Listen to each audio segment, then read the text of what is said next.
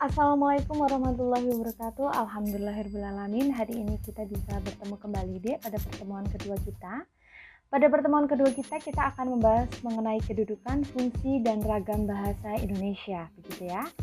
Tapi sebelumnya kita akan membahas tentang hakikat bahasa. Sebenarnya apa itu bahasa? Hmm, apa ya? Oke, jadi bahasa. Bahasa adalah sistem tanda yang berupa simbol bunyi yang dihasilkan oleh alat ucap manusia yang berfungsi sebagai alat komunikasi antar anggota masyarakat. Simbol dalam bahasa tersebut bersifat arbitrary dan konvensional yang diperkuat dengan gerak-gerik badaniah yang nyata. Nah, kita bahas satu persatu terlebih dahulu. Jadi sistem tanda deh. Sistem. Kalau memang e, kalau berbicara tentang sistem, maka bahasa ini dia terbentuk oleh suatu aturan. Jadi sistem. Sistem itu kan sesuatu yang kemudian uh, secara bersama-sama membentuk sebuah aturan kan deh ya. Aturan, kaidah dan pola-pola tertentu ya. Misalnya dalam uh, bidang tata bunyi, tata bentuk kata maupun tata kalimat. Jadi ada kaidah atau pola yang kemudian menjadi aturan pasti dalam bahasa ya itu sistem tanda yang berupa simbol bunyi yang dihasilkan oleh alat alat ucap manusia. Jadi, simbol simbol bunyi yang dihasilkan oleh alat ucap manusia. Oke. Nah, sekarang uh, kalau misalnya ada kamu lagi mukul baskom nih, dong dong dong dong gitu kan. Nah, atau uh, mukul drum. Dung dung dung dung dung. Nah, itu apakah dia bahasa? No. Jadi uh, poinnya adalah dia keluar dari alat ucap manusia ya. Dan fungsinya jelas sebagai alat komunikasi antar anggota menghubungkan saya dengan kalian, kalian dengan uh, teman antar teman, terus kalian dengan orang tua. Itu yang kemudian menjadi fungsi utama dari bahasa gitu ya, di luar dari fungsi-fungsi lainnya. Kemudian Simbol dalam bahasa bersifat arbitrary dan konvensional yang diperkuat dengan gerak-gerik badaniah yang nyata. Jadi arbitrary itu apa sih? Arbitrary itu adalah mana suka kalau bahasanya. Jadi bentuknya, bentuk bahasa itu mana suka. Jadi tidak ada aturan uh, tidak ada aturan baku antara lambang dengan yang dilambangkan. Jadi tidak adanya ketentuan atau uh, hubungan antara lambang dengan yang dilambangkan. Misalnya, ya, saya mengucapkan kata KUDA, artinya kuda, ya kan? Nah, kata KUDA ini dia berbeda dengan yang dilambangkan pada aslinya.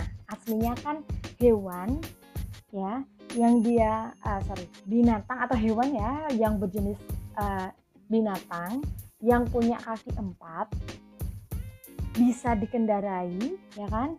Atau untuk menarik beban. Itu kan yang ada di pikiran kita. Karena kita paham bahwa KUDA ini dia lambang KUDA ini lambang ya dek ya.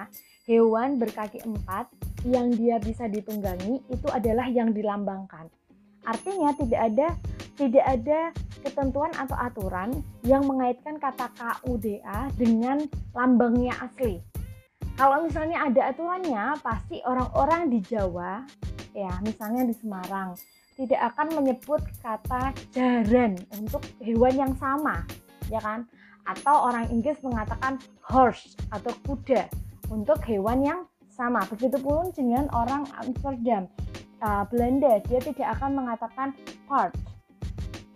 Tapi karena ada konvensional ini, konvensional itu adalah dia sesuai kesepakatan dalam masyarakat itu misalnya ya hewan itu ya hewan yang berkaki empat dan bisa ditunggangi itu itu disebut kuda KUDA karena adanya kesepakatan antar masyarakat ya dalam masyarakat itu ada kesepakatan sehingga kuda itu dilambangkan dengan KUDA gitu Begitupun juga dengan uh, orang Inggris misalnya, orang Inggris bahasa Inggris. Maka HORSE itu dia melambangkan ya hewan yang sama kemudian disepakati bersama bahwa oh hewan ini hewan yang punya kaki empat pun bisa ditunggangi ini. Ini namanya horse, ini namanya kuda, ini namanya jaran, itu sesuai kesepakatan masyarakat, ya konvensional.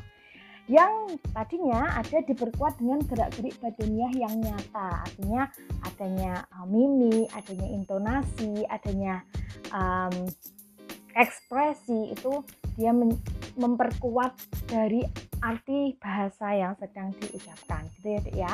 Nah setelah itu kita akan berlari berlari. Kita akan berlari ke fungsi bahasa. Jadi secara garis besar fungsi bahasa itu meliputi satu memang tadi ya sebagai alat komunikasi. Dua sebagai alat untuk mengekspresikan diri sehingga kita bisa tahu bahwa dia sebel dia marah dia benci dia uh, sedih gitu ya dan atau mengekspresikan apa yang sedang dia pikirkan. Misalnya oh itu gelasnya bagus banget ya misalnya. Itu kan terpikir di sini kan ih gelasnya cantik ya di dalam otak kan terpikir kan dek oh gelasnya cantik ya tapi dengan bahasa kan tersayangnya keluar eh gelasnya bagus ya. Nah kayak gitu. Kemudian yang ketiga adalah alat untuk mengadakan integrasi dan adaptasi sosial tentunya antara orang dengan orang gitu ya dek ya. Kemudian yang keempat alat untuk mengadakan kontrol sosial. Oke Kemudian untuk asal-usul uh, asal-usulnya sendiri bahasa Indonesia itu dari bahasa Melayu di awalnya. Jadi dari bahasa Melayu dulu bahasa Melayu itu digunakan sebagai lingua franca. Lingua franca. Jadi uh, lingua franca ini adalah penghubung bahasa penghubung dari uh, kita orang-orang Indonesia dengan Asia Tenggara gitu ya. Kemudian uh, akhirnya pada untuk yang sejarah bisa dibaca sendiri ya dek ya. Karena kita tidak sedang membahas sejarah tapi saya beri sedikit untuk kalian baca-baca saja nggak masalah ya.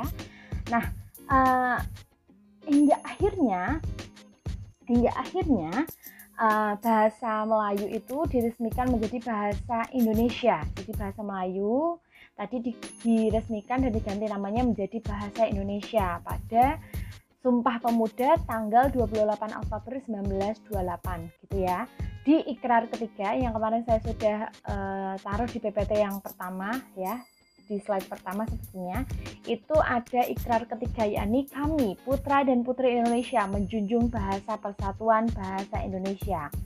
Nah ini ini akan uh, ini berarti uh, ini berkaitan dengan kedudukan kedudukan bahasa Indonesia sendiri. Jadi kedudukan bahasa Indonesia itu sendiri ada dua deh ya. Yang pertama adalah bahasa Indonesia sebagai bahasa nasional. Yang kedua bahasa negara. Jadi kedudukan bahasa Indonesia itu ada dua deh, bahasa nasional dan bahasa negara. Kalau misalnya kalian ingat, tadi saya sudah bilang Sumpah Pemuda ya.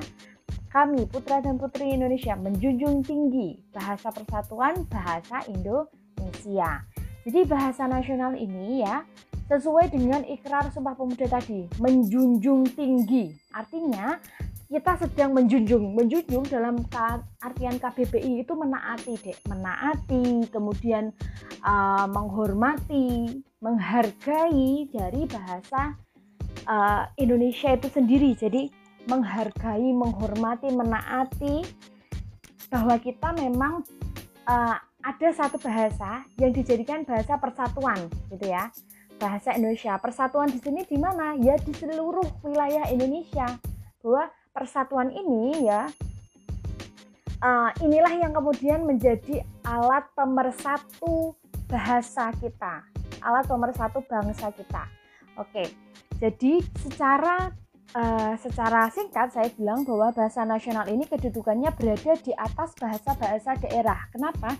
Karena semua semua di Indonesia itu kan ada bahasa dan budayanya sendiri-sendiri ya dek ya bahasa Jawa, bahasa Batak, bahasa Minang gitu kan nah kemudian ada alat nomor satu di atasnya yakni bahasa nasional bahasa Indonesia gitu ya dengan gini berarti bangsa Indonesia harus menjunjung tinggi bahasa persatuan itu tadi oke okay? yang kedua adanya bahasa eh, bahasa Indonesia sebagai bahasa negara. Ini sesuai dengan pasal 36 Undang-Undang Dasar 1945 yang diresmikan sehari setelah proklamasi gitu ya Dek ya. Bahwa bahasa Indonesia secara resmi digunakan dalam forum-forum uh, forum-forum formal gitu ya forum-forum uh, kenegaraan jadi bahasa dalam penyelenggara administrasi negara administrasi negara itu misalnya seperti pendidikan ya politik rapat dan sebagainya jadi uh, bahasa negara ini bahasa yang digunakan secara resmi yang harus digunakan sesuai dengan kaidah yang benar atau baku oke okay? itu untuk uh, kedudukan bahasa sendiri.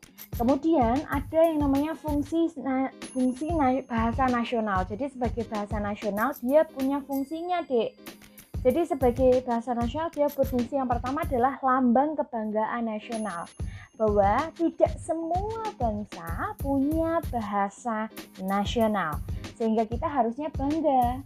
Kenapa? Karena Indonesia, negara Indonesia memiliki bahasa nasional yang luas dan uh, dijunjung tinggi gitu ya ya.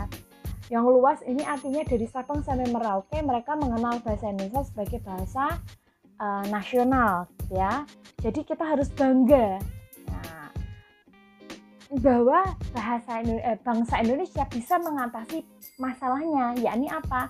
Adanya bahasa nasional sebagai um, bahasa yang menjadikan kita satu gitu deh. Nah, yang kedua, oh iya, karena tidak semua negara tadi saya bilang uh, punya bahasa nasional. Misalnya kayak Belgia, Belgia itu ada dua bahasanya, bahasa Prancis dan bahasa Jerman. Kemudian di Swiss misalnya dek, jadi ada empat bahasa malahan, bahasa Jerman, Perancis, bahasa Inggris dan bahasa Rumania. Kemudian dek, oke, okay, uh, yang kedua yang kedua adalah lambang identitas nasional. Jadi selain lambang kebanggaan nasional, ya, yang kedua adalah lambang identitas nasional. Jadi Indonesia itu kan terdiri dari uh, berbagai suku bangsa yang budaya dan bahasanya itu berbeda ya, Dek ya. Nah, karena itu untuk membangun kepercayaan diri yang kuat, ya bangsa ini dia butuh identitas identitas uh, bangsa ini bisa diwujudkan dari bahasanya. Nah, dengan adanya sebuah bahasa, dia bisa mengatasi berbagai uh, keanekaragaman bahasa di seluruh eh, di, seluruh daerah di Indonesia. Artinya semua suku bangsa, suku-suku bangsa ya, dia bisa mengidentikan diri sebagai uh, suatu bangsa karena bahasanya sama gitu loh. Jadi uh, suatu bangsa ini dia bisa jadi yang terakhir saya ulang ya dek ya bahwa uh, berbagai suku-suku bangsa ini yang berbeda di Indonesia itu bisa mengidentikan diri menjadi satu bangsa bahwa oke okay, kami Indonesia. Nah dengan uh, identitas nasional ini dari bahasanya. Kemudian yang ketiga dia sebagai alat perhubungan alat penghubung jadi alat perhubungan antara daerah dan antar budaya. Seperti yang tadi saya bilang bahwa Indonesia kan terdiri dari berbagai suku ya Dek ya dengan bahasa dan budayanya yang berbeda dan banyak. Gitu ya.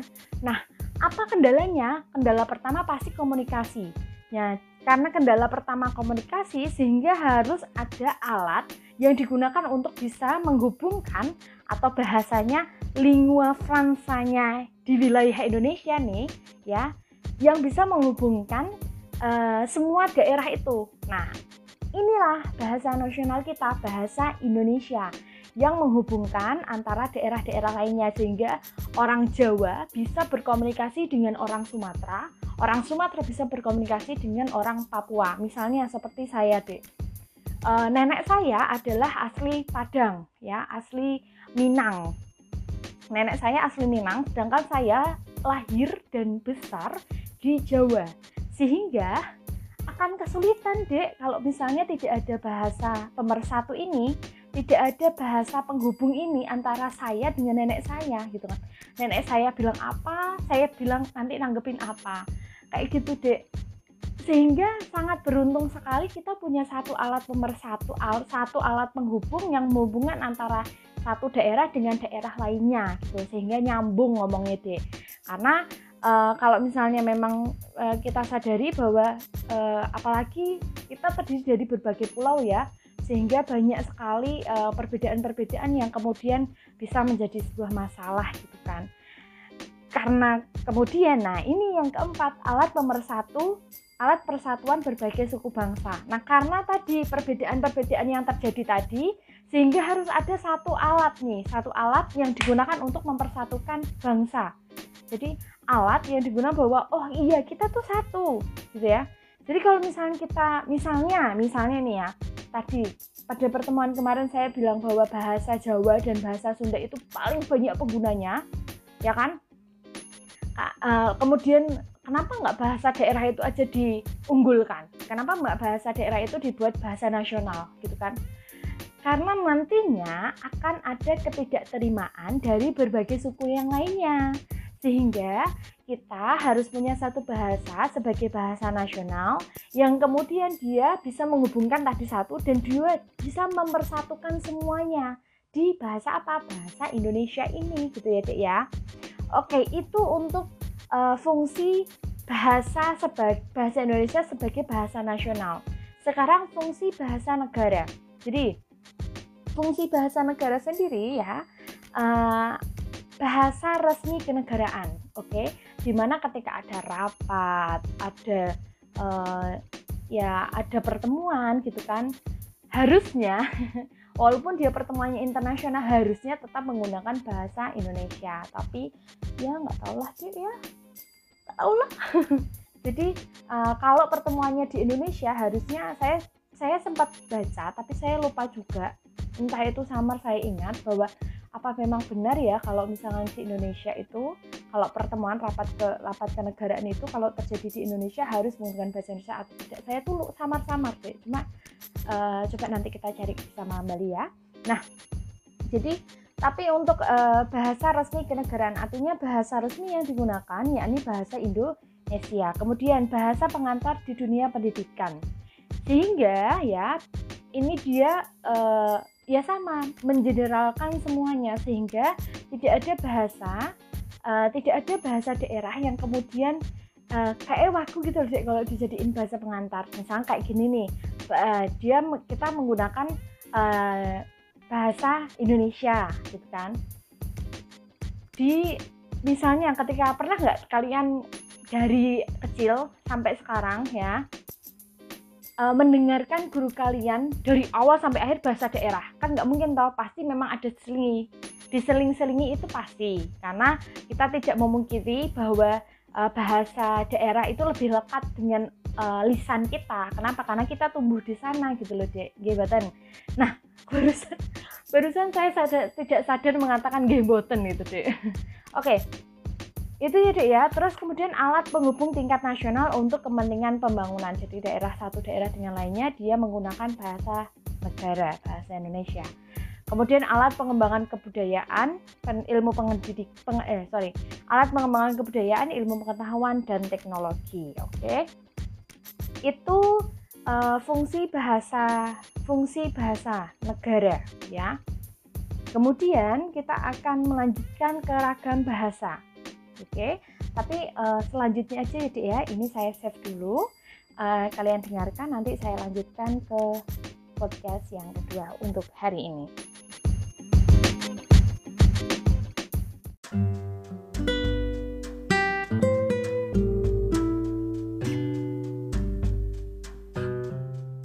Oke, kita lanjutkan ke materi selanjutnya, yakni tentang ragam bahasa.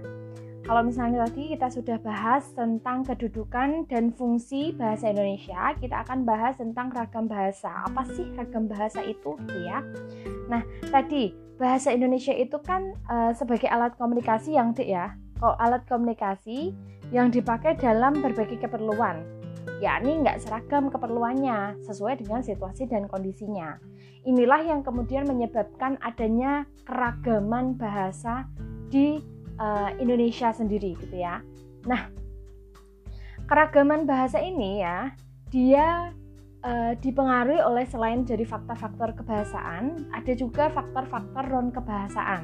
Jadi faktor-faktor kebahasaan itu ya faktor dalam bahasanya sendiri ya, internal kaidah, aturan dan sebagainya sendiri. Nah, sekarang adalah faktor-faktor non kebahasaan. Faktor-faktor non kebahasaan sendiri ini adalah misalnya faktor letak geografis, waktu, sosiokultural dan faktor situasi, gitu ya, Dek ya.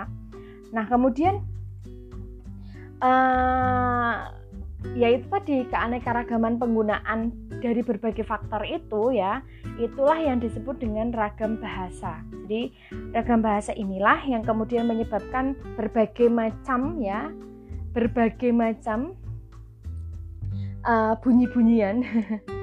Jadi uh, ketidakseragaman antara bahasa bahasa ketidakseragaman bahasa. Ini kita sedang bahas ragam bahasa ya ya. Artinya dalam cakupan luas. Artinya uh, tidak hanya bahasa Indonesia tapi semuanya. Tapi nanti kita akan lebih tersempit juga dengan bahasa Indonesia gitu ya.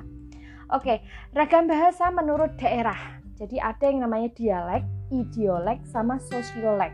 Apa itu dialek idiolek dan sosiolek jadi dialek ini adalah berdasarkan kelompok tertentu, Dek. Jadi dia ya, dia ada itu karena uh, kelompok masyarakat yang berada pada suatu tempat atau wilayah tertentu yang kemudian uh, menggunakan bahasa itu ya, menggunakan bahasa itu. Jadi misalnya uh, dialek Semarangan. Jadi dialek Semarangan, kemudian ada dialek um, Banyumasan. Nah, ini ini nih, misalnya dialek Banyumas dapat kita katakan dialek karena pada dasarnya variasi ini merupakan bagian dari bahasa Jawa, Dek.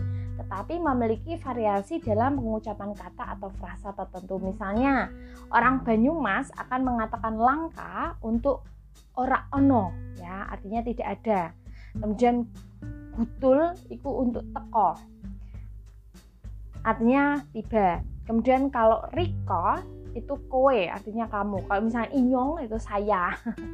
Ya kan? Nah inilah yang kemudian menyebabkan uh, keragaman bahasa. Jadi podo-podo bahasa Jawa sama-sama bahasa Jawanya tapi dia punya uh, variasi pengucapan tersendiri ya tadi Rika. Rika Rika Rika. Oke. okay tapi lucu ya dia jadinya. Lucu kalau dengar orang Banyumas itu. Apalagi kalau marah. Aduh. Saya itu punya beberapa orang temen dari sana tuh lucu gitu loh dek.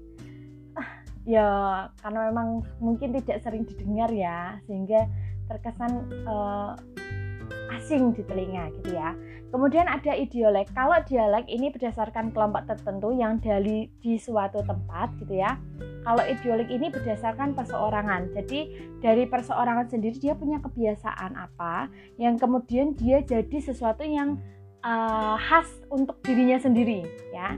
Misalnya dia uh, ini dipengaruhi oleh berbagai hal deh, misalnya pendidikan, terus tingkat keagamaan, tingkat pengetahuan keagamaannya kayak kayak gitu kan. Ada orang yang kemudian ngomong masya Allah sekali ya, masya Allah. Nah itu berarti dengan orang biasa kan akan mengatakan wangi kok aneh ya. Tapi memang itu ideolek ideoleknya dek. Jadi ada orang yang um, bilang kata perspektif misalnya ya. Orang akademis yang dia punya tingkat uh, pendidikan yang cukup tinggi dia akan sering mengucapkan kata perspektif ya. Uh, kita akan uh, mengucap uh, kita akan menyamakan perspektif misalnya ya nah uh, kata sebut ditimbul timbul itu karena kebiasaan penggunaan kalimatnya. Sehingga ya di di, di lingkungannya gitu ya. Di lingkungan uh, dia itu biasa menggunakan kata perspektif. Tapi ada lingkungan yang kemudian apa itu perspektif? kan kayak gitu sih deh ya. Um, misalnya paradigma. Nah misalnya orang pendidikan orang orang ibaratnya orang pendidikan itu pasti memahami banget kata paradigma. Jadi uh, paradigma paradigma kita tentang dadadadadada nah kayak gitu. Karena itu itu bukan sesuatu kesombongan sebenarnya itu kayak terbentuk dengan sendirinya. Ketika kalian memahami suatu hal kemudian kalian menggunakannya itu karena terbentuk dengan sendirinya bukan karena sengaja gitu ya. Misalnya hmm, ini nih ideolek Vicky Vicky siapa namanya aku? Gak, gak aku lupa deh. Itu Vicky. Vicky yang sering uh, itu loh. Itulah Vicky. Siapa namanya? Saya lupa ya. Pokoknya itu ya. Dia kan punya khas gayanya sendiri ya dengan ovikinisasinya dia karena itu ideoleknya dia. Jadi nggak masalah nggak apa-apa gitu kan. Asalkan kalian tidak terganggu dengan hal-hal seperti itu saya rasa malah lucu gitu loh.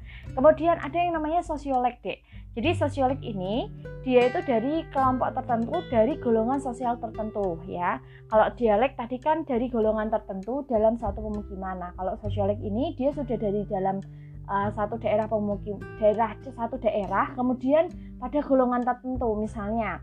Ragam bahasa orang terdidik pasti tidak sama dengan bahasa dari golongan buruh kasar atau golongan masyarakat umum.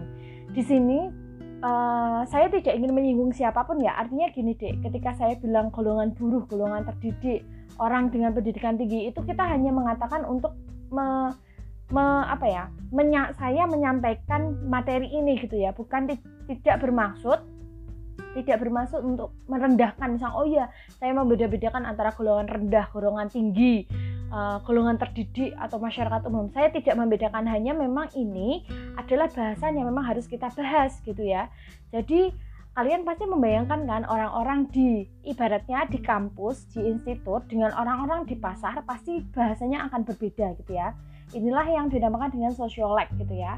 Berdasarkan kelompok tertentu dengan golongan daerah tertentu, dengan golongan sosial tertentu. Kemudian ada ragam bahasa menurut kegiatan suatu bidang tertentu atau topik pembicaraan. Misalnya ragam bahasa undang-undang pasti berbeda dengan ragam bahasa jurnalistik, ragam bahasa kesusastraan, ragam bahasa ilmiah. Gitu Dek.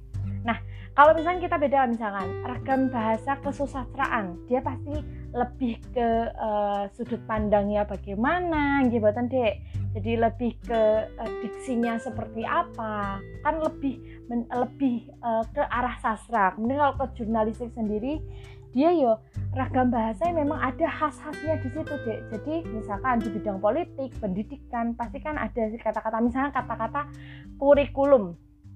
Kurikulum ya kurikulum dalam pendidikan itu berarti kan uh, hal yang kemudian aturan aturan atau tata cara yang kemudian mengatur pendidikannya bagaimana kan kemudian misalnya kata politisi ke politik berarti kan orang yang sedang memainkan politik gitu kan politisi oke.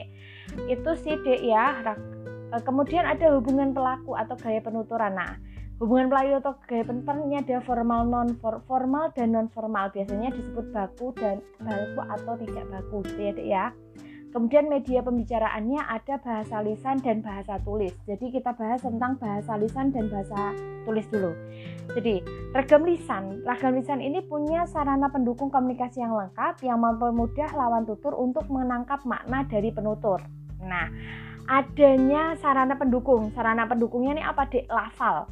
Lafal itu pengucapan bunyi bahasa, jadi bisa vokal, konsonan, diftong, cluster gitu ya. Kemudian ada intonasi lagu kalimat. Hai sama hai sama hai. Nah, pasti kan beda kan, Dek? Dengan itu dia mendukung komunikasinya. Apakah dia sedang marah ya?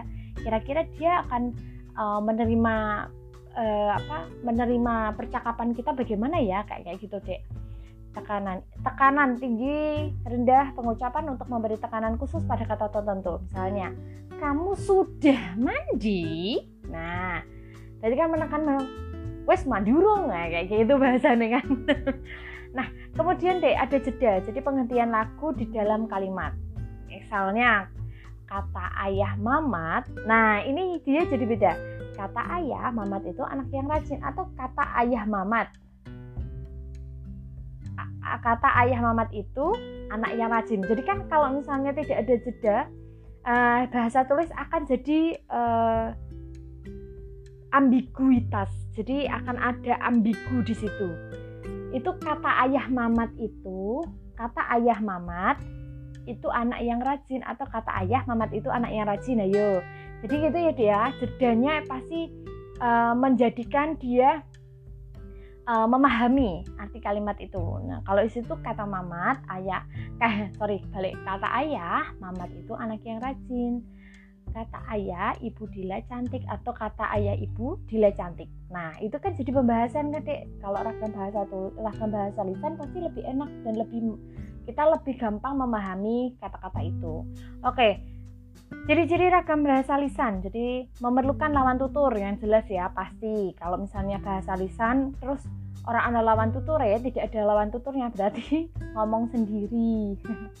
oke harus ada lawan tuturnya kemudian menggunakan uh, penggunaannya ditentukan oleh konteks jadi penggunaannya ditentukan oleh uh, apa yang sedang terjadi gitu ya ya sesuai dengan konteksnya tidak diperlukan uh, kaidah gramatikal kebahasaan jadi uh, kata misalnya tidak jadi enggak kata tidak jadi tidak kayak gitu.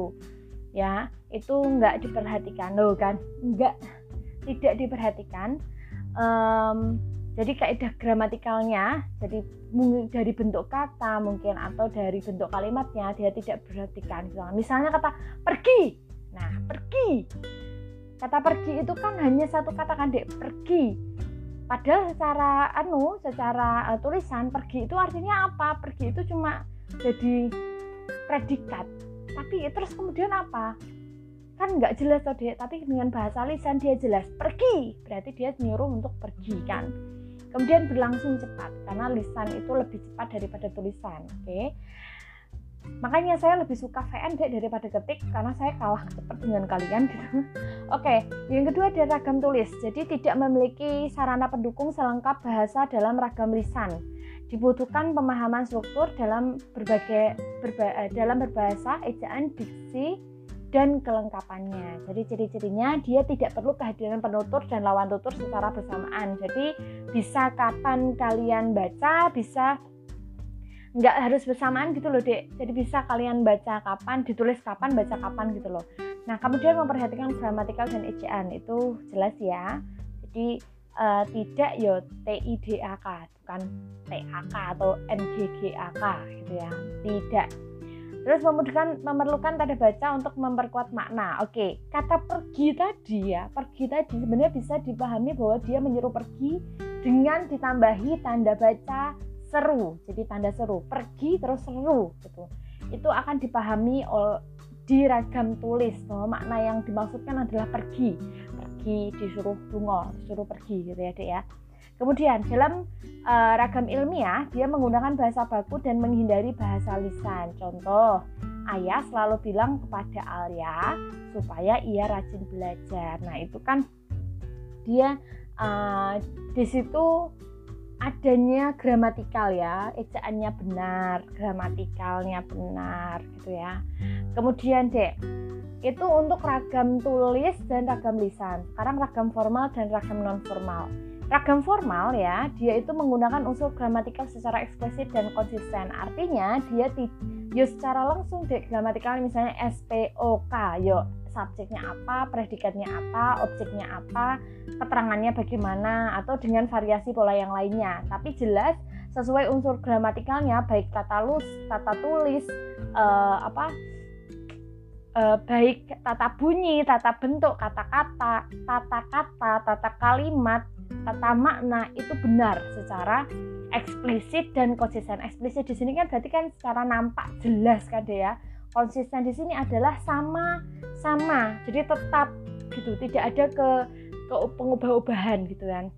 Kecuali aturannya atau kaidah yang saya ucapkan pertama tadi itu berubah. Nah, kemudian menggunakan imbuhan secara lengkap. Jadi mene misalkan uh, makan. Jadi uh, Andi memakan uh, mangga misalnya Andi memakan mangga ya jadi daripada Andi makan mangga. Nah itu kan lebih enak atau lebih formal Andi memakan mangga. Andi sedang memakan mangga. Nah kemudian menggunakan kata ras kata ganti resmi ya. Uh, kata ganti resmi ini berarti misalnya kayak anda saya. Oke kita. Menggunakan kata baku kata baku ini nanti kita akan bahas. Kemudian menggunakan PUEBI PUEB pedoman umum ejaan bahasa Indonesia.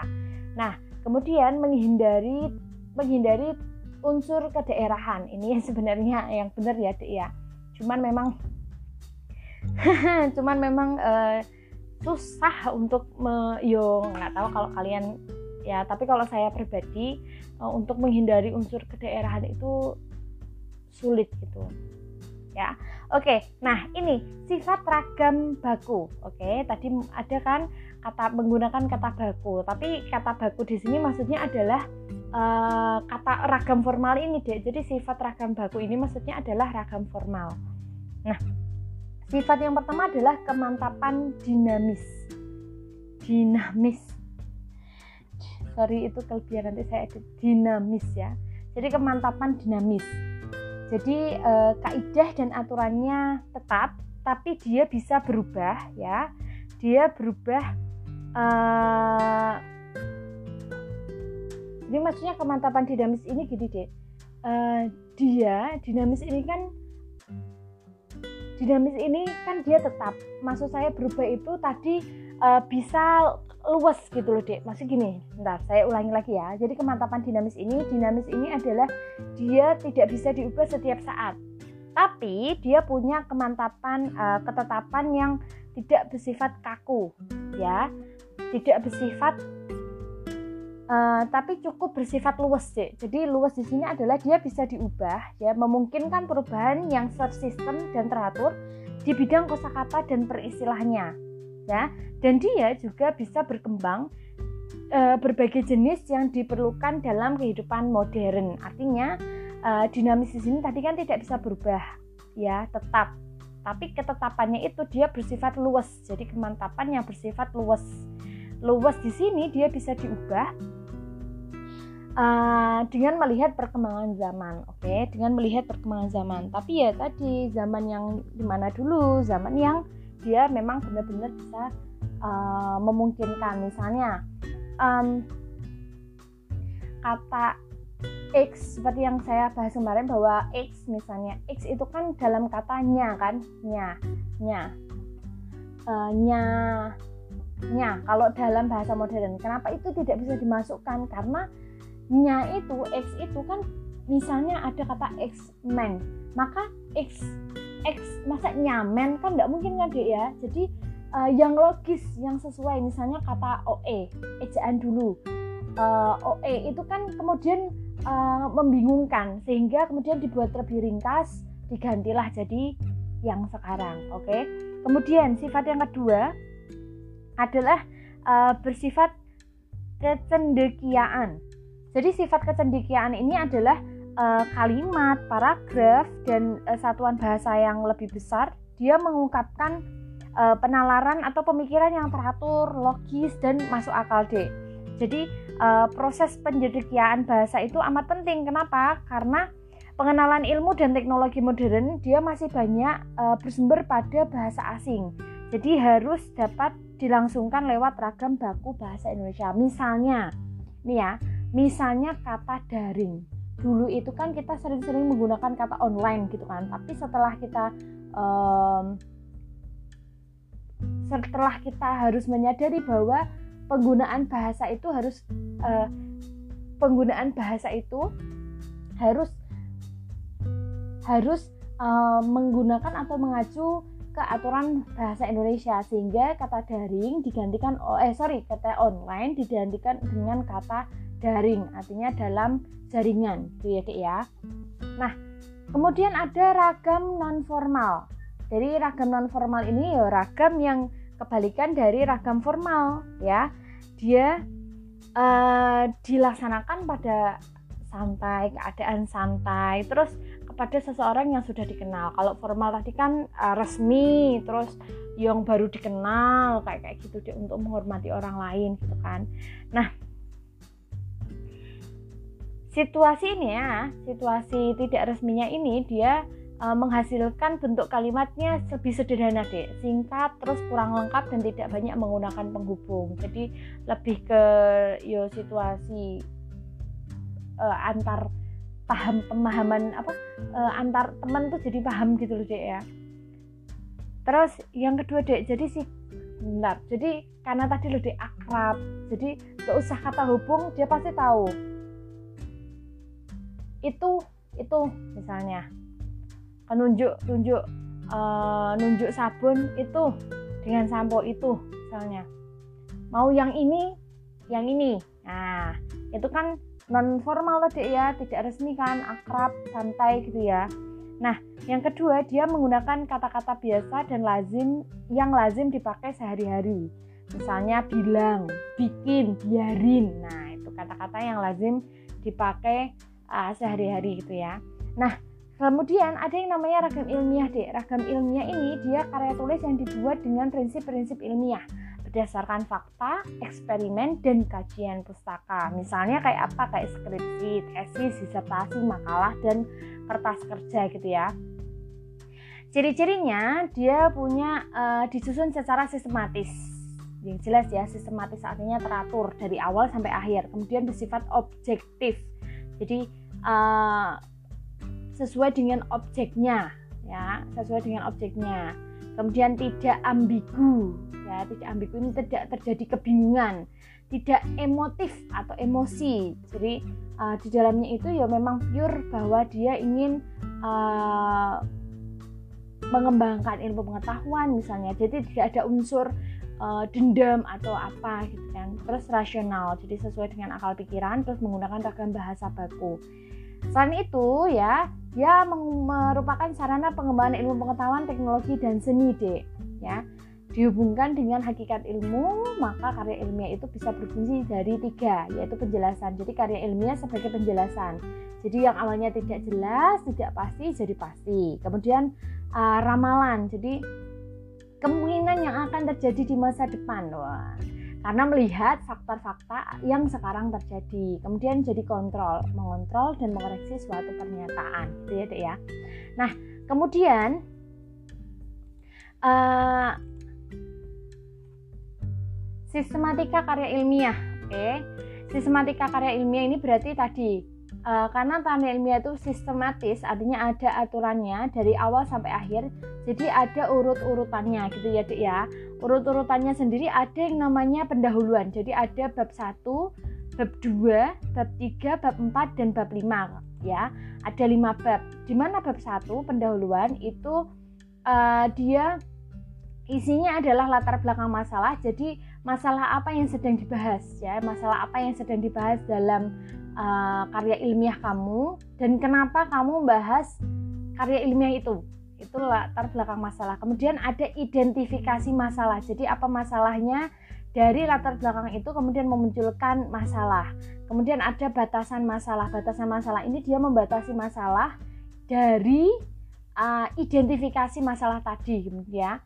Kemudian rumusan masalah. Kemudian ada tujuan masalah kegunaan penelitian. Nah, di bab 2 kerangka teoritis itu ada namanya kajian teori D. Berarti kajian teori-teori mana yang kamu gunakan untuk uh, sumber kajianmu gitu ya. Atau tolak ukur atau uh, sudut pandang kajianmu. Kemudian kajian yang relevan ini kajian apa yang sudah dilakukan oleh peneliti-peneliti sebelumnya yang bisa kalian jadikan uh, tolak ukur dan melihat perbedaan mana dari kajianmu ya karya ilmiahmu dengan kajian yang relevan yang kamu tulis di karya tulismu itu karya ilmiahmu itu. Kemudian ada kerangka berpikir ada hipotesis penelitian. Hipotesis penelitian ini berarti hipotesis. Hipotesis itu adalah praduga sementara jadi kesimpulan sementara yang belum tentu kebenarannya.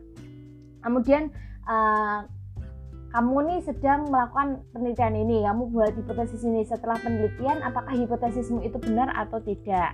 Itu ya.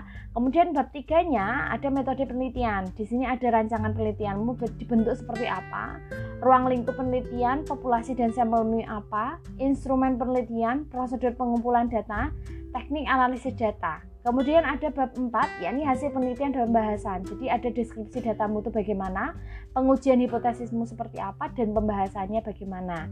Nah, di bab 5 kalian akan menemukan tentang penutup. Jadi penutup ini ada simpulan dan saran. Kemudian ada daftar pustaka gitu ya. Kemudian dek, secara garis besar karya ilmiah itu dikelompokkan jadi dua, ada kuantitatif dan kualitatif. Kalau bahasanya kuanti itu berarti uh, dia berdasarkan angka. Jadi misalnya hitung-hitungan kayak gitu tuh lebih ke kuantitatif. Jadi kalau kuali dia berdasarkan ke eh, kata-kata. Uh, jadi menjabaran tentang kata-kata. Oke. Okay. oke okay, itu saja sih dek.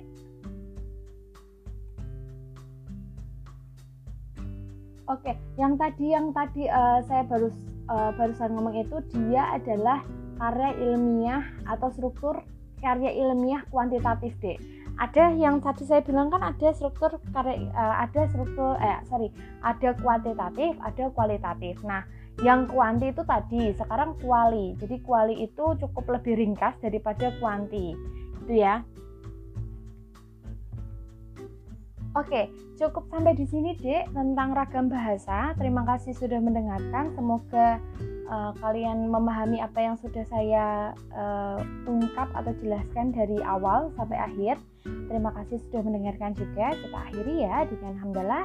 Alhamdulillahirrahmanirrahim. Wassalamualaikum warahmatullahi wabarakatuh.